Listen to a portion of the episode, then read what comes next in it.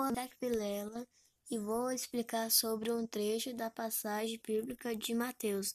Nunca fiquei ansioso por causa do amanhã, pois o amanhã terá suas próprias ansiedades, bastam a cada dia suas próprias dificuldades. Mateus 6,34 Ao dizer essas palavras, Jesus estava falando para seus ouvintes que eles não precisavam ficar preocupados ou ansiosos demais com, com problemas futuros. Em vez disso, seria muito melhor se eles vivessem um dia de cada vez.